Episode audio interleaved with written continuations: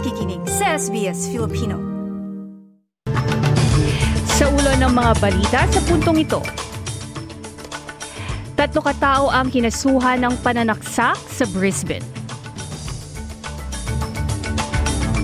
Team Pilipinas na sungkit ang silver at bronze medal sa 19th Asian Games at gold medal inaasahang makuha din. At mahigit isang daang libo katao ang inaasahang pupuno ng MCG para sa AFL Grand Final. Yan ang mga mainit na balita sa puntong ito.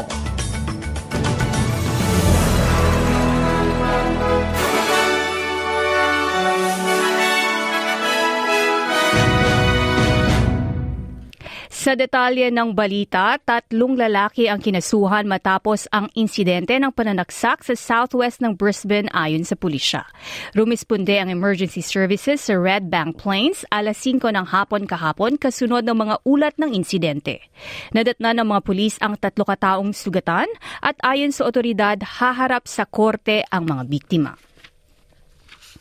Sa ibang ulat naman, nasungkit ni Alex Ayala at Francis Alcantara ang bronze medal sa mixed double tennis competition sa 19th Asian Games kahapon.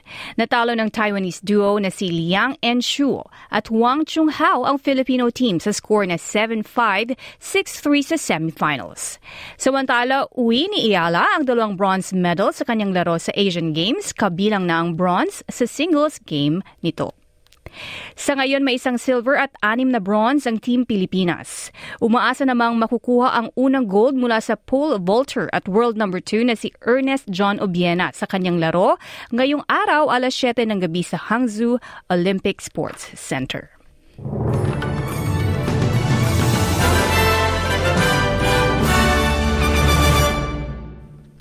Sa ibang ulat, mahigit isang daang libo katao ang pupuno ng MCG ngayong araw sa laro ng Collingwood at Brisbane. Bago ang laro, aasahang magtitipon ng mga fans, dignitaries at mga opisyal ng footy sa Melbourne Convention Centre para sa taunang North Melbourne Grand Final Breakfast bago pa man arangkada ang pinakamalaking footy game ng taon.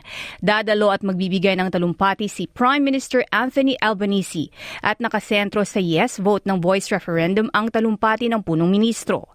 Samantala, ilang linggo na lang, arangkada ni na din ang botohan para sa voice referendum at magsisimula na ang early voting bago ang ikalabing apat ng Oktubre. At para naman sa lagay ng panahon ngayong Sabado sa Perth, maaring umulan at 22, Adelaide maaraw at 32, Melbourne maaraw din at 29, Hobart bagyang maulap at 23, sa Canberra naman kadalasan maaraw at 26, sa Sydney maaraw din at 26, Brisbane maaraw din at 30, at sa Darwin maaraw din at 34 degrees. Yan ang mga balita sa puntong ito. Ako si Claudette Centeno.